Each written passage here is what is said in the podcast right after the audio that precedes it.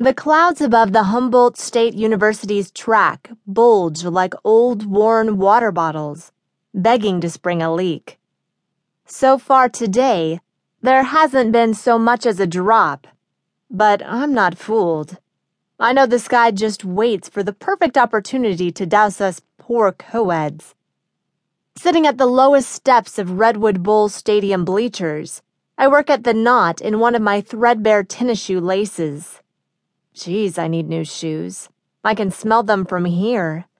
Thank you, Northern California mold. Nothing like stinking like bad cheese to start the summer off right. I keep at the knot while peering over the track. No sign of Albert. Again. That man seriously lags. But I do see my nemesis making another round around the track. Cassie. Cassie just happens to be in all of my classes and sets the curve for our every test. Not to mention the fact that she's taller than me, thinner than me, has flawless dark skin, and a model perfect face. Oh, and she has more friends than God. Or she would be my nemesis if I was even a blip on her radar. I have no friends. Nope, none at all. Unless you count my sister Lenny, but I think that's cheating. When I finally manage the heroic task of tying my shoes, I consider waiting for Cassie to finish her run before I start to warm up. Not that I'm a vain person, but I really don't want to look like an ostrich trying to race a gazelle. A guy finishes his run about 10 yards from where I'm sitting and walks toward me, holding his sides while visible droplets of sweat spray around him. He makes eye contact with me, and I'm locked in a moment of panic. I'm about to dash for the track so there can be no possible way the guy can start up a conversation with me when the guy calls over. Hey.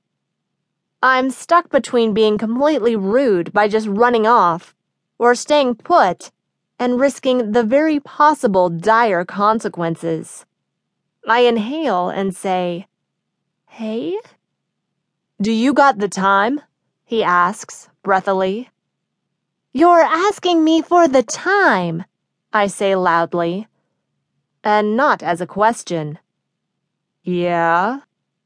I lift up my arm to look at my watch. It's a tall, burly, yet kind of pretty African American guy steps between me and the poor runner who just wants to know the time. Hey, babe, you okay? Says the guy that I've seen a hundred times but never spoken to in my life. Can I help you? He asks the runner. The runner lifts both his hands in a conciliatory gesture. Just asking for the time, bro. 340, bro. Now move along. The guy keeps his body between me and the runner the entire time. And bro, don't talk to my girl again. And this, ladies and gentlemen, is why I have no friends. At least no one got tackled this time. As the runner sprints away, the guy who's always around, but I don't even know the name of, takes a seat a row behind me looking to all the world like the run of the mill psycho overbearing boyfriend. If only I was so lucky. I consider saying something to the guy like, Boy, did we scare the pants off that guy. Let's see if we can make the track team pee themselves. But I know better. I'm more likely to get conversation from the bleachers I'm sitting on than one of Albert's cronies. I was planning on stretching on the fields, preferably away from anyone to spare them from the rank odor emanating from my shoes. But, you know, here's as good a place as any to stretch. I back up on the bleachers, stretching out my leg toward the crony, maybe bumping him once or twice with my shoes. The crony only gives one sideward glance toward my feet, but otherwise doesn't change his stoic, watchful expression. Raven, I hear from the field. I was concentrating so much on stretching, I didn't even notice Albert approach. Why aren't you running laps? he yells.